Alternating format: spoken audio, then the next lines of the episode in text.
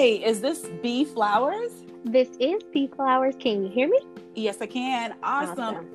I'm excited to have you tonight on Coach Des Talks podcast. And Thank we just finished a live on Facebook, and you are amazing. You were absolutely amazing. You're welcome. And so tonight I wanted to come on our podcast just to talk a little bit more about when you were talking about purity of heart. I thought that that was a very powerful moment in our mm-hmm. talk. And I wanted to give you an opportunity to share what you meant about that. So, listen, audience, I want to share with you that B Flowers is the author of Painting Over Pain, and you can get that book directly from uh, Amazon.com.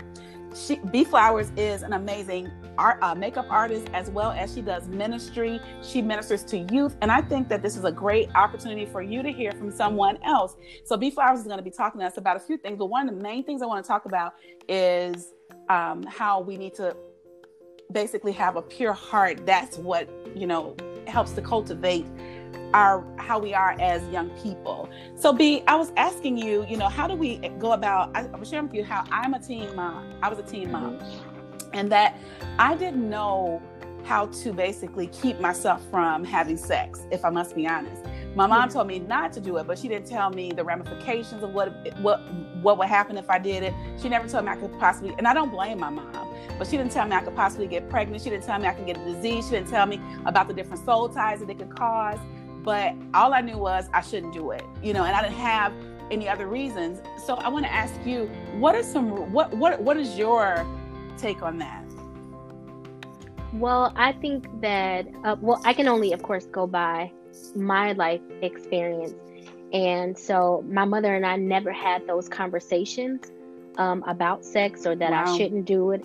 Um, for me, my mom gave me Christ. She instilled going to church, she instilled the word in us. And so that became my guide for my decisions in terms of abstaining from sex. And so I didn't have the pressure around me from other people trying to sway me. There was no real peer pressure in that area, even though a lot of my peers very early on were sexually active. I had kind of made up my mind long beforehand that that's not something that I wanted to do. Wow. And so I was uh, not at all concerned about the possibility of teenage pregnancy and stuff like that. Even if I had made the decision to do so, to have sex, for me, it was how am I going to feel after that urgency leaves mm. How am I going to feel when that that feeling is no longer there? You know, mm. I'm no longer mm. hot and bothered. Am I going to be okay with me knowing that I made that decision? Wow. I love how you said that. Are you going to be okay with you after you've made that decision? And it is true. It is an urge. It is like a right now satisfaction um, that we uh, have when we're in that moment. I was telling my daughter one day. I said, I said, what people don't realize is that even when people are married, they don't always have sex. Sometimes mm-hmm. they can go a day, a week, a month, months. Sometimes some couples go years because they don't. You don't know what could there could be illnesses or what have you. That could be part of the relationship. Yeah. You never know. And so a lot of times we get. I think we get caught up in the emotion of it. You know because he looks like he's feeling me and so i'm feeling him. So mm-hmm. maybe you know we need to do this thing. You know and i think that one of the things you were saying earlier was was so powerful is about that purity of heart because a lot of times we teach our girls to be virgins and I, and I hear you say your mom didn't teach you about being a virgin but she gave you something better. She gave you christ and mm-hmm. christ mm-hmm. actually taught you how to basically keep yourself. Why was it important for you? Why is why was it and why is it? Because you're 33 years old now right? Yes Mm-hmm. So, why is it so important for you to keep yourself now at 33? Well, if I'm gonna be honest, there were times where I thought, I mean, well, if you waited this long, what's a couple more years before you wow. get married? Um, and then it's also the fact that I have mastered the art of putting my energy elsewhere. Think about it. When mm. Having sex is just an exertion of energy. And a lot of mm. times people have sex not really even wanting to have sex, but desiring intimacy and love. And so wow. I know the difference between when I feel like, oh, okay, well, maybe I could just, you know, with somebody versus I actually want to be held, or I actually desire mm. a conversation, or I actually desire you know, just to feel this sort of type of way. Um, and I've learned to, you know, really say, okay, am I wanting to do this because I really want to do this, or is there another underlying thing there? Is there wow. something else that is really um, expressing itself, you know, from within me that I desire to happen? And so I've learned to be aware of those moments and wow. from there make a decision, not just based off of how I feel because those feelings are going to leave. Wow. So what about teenagers that don't feel like they have anything to do? They don't they don't have any uh, they don't feel like they have any gifts, so they don't have any desires to do anything. How do they busy themselves with something else and they don't feel they can do anything maybe but but talk on the phone, but text, but view different social media outlets?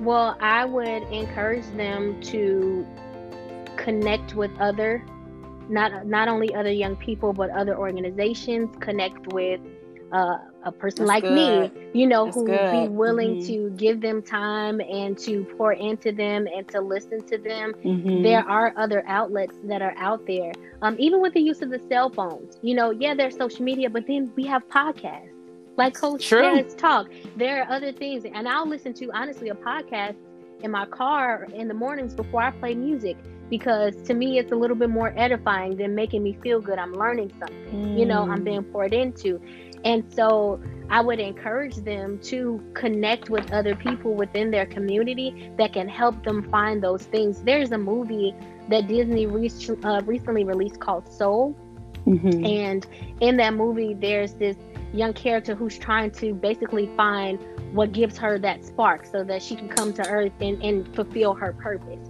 And I feel like a lot of our young people are like that. A lot wow. of our young people are in search of their sparks. And so they're mm. going through all of the mm. motions to try to figure out what's going to um, give me the push that I need to wake up every day or something that's going to consistently keep me excited. The wow. thing about that is, though, is that you cannot just be driven by um, a, a, passion for something mm-hmm. because you're not going to always have it. I love makeup, mm. it's a part of my profession. I'm not always passionate about it. There are days when I have to go do makeup and I would rather be home.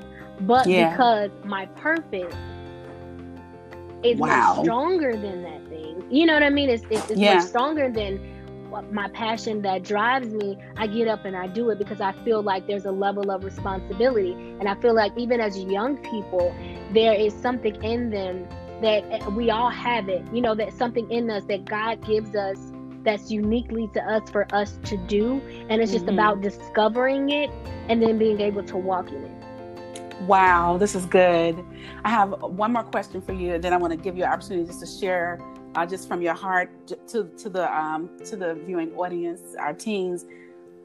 My my um, last question to you is, um, how do you say no without saying no? Because sometimes I think kids feel like they can't